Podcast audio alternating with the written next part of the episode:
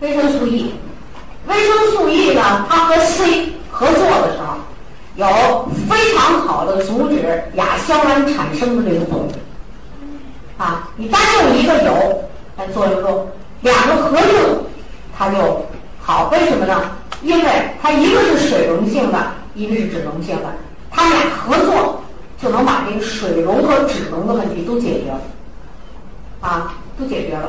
第二，它呢是抗细胞膜和 DNA 氧化的这种物质，是强抗氧化剂。自由基呢就先破坏细胞膜。一层一层啊，就会到 DNA，它对这几个地方都有抗氧化的作用，啊，强抗氧化。所以胃液，它抗氧化的作用是干什么的？就清除自由基，增加细胞的寿命。你自由基不给你破坏了，细胞寿命就增强了，所以它是跟寿命有关系的。那么得癌症的这个能演变成癌症的细胞是什么细胞呢？一般我们讲说衰老的细胞。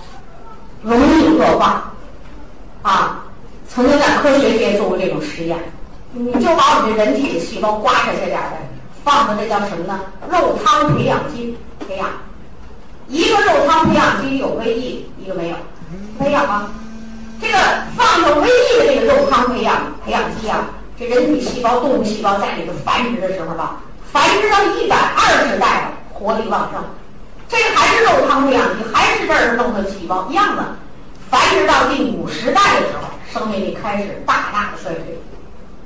所以说人老了，为什么五十岁、六十岁你得临床癌啊？你衰老的细胞多，它就容易更恶化。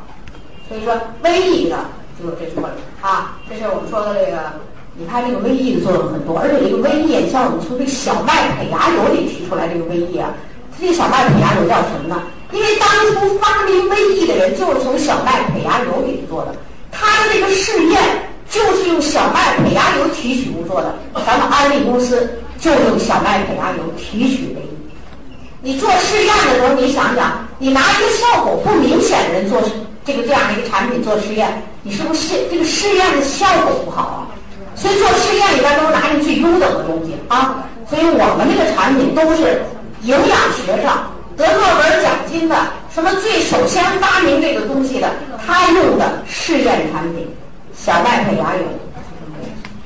这安利产品里边你就翻去了，全是。你翻资料一查，这个也不是说所有的书里都有，也不定看着看着什么书就出来这么一件事儿。哎呀，反正我最近呢，呃，这几年是没少看这类的书，啊，越看越多吧，越来发现它越多。闹了半天，咱这原料都是人开始做实验的时候的原料。啊，你看它就厉害就厉害在这儿啊，好。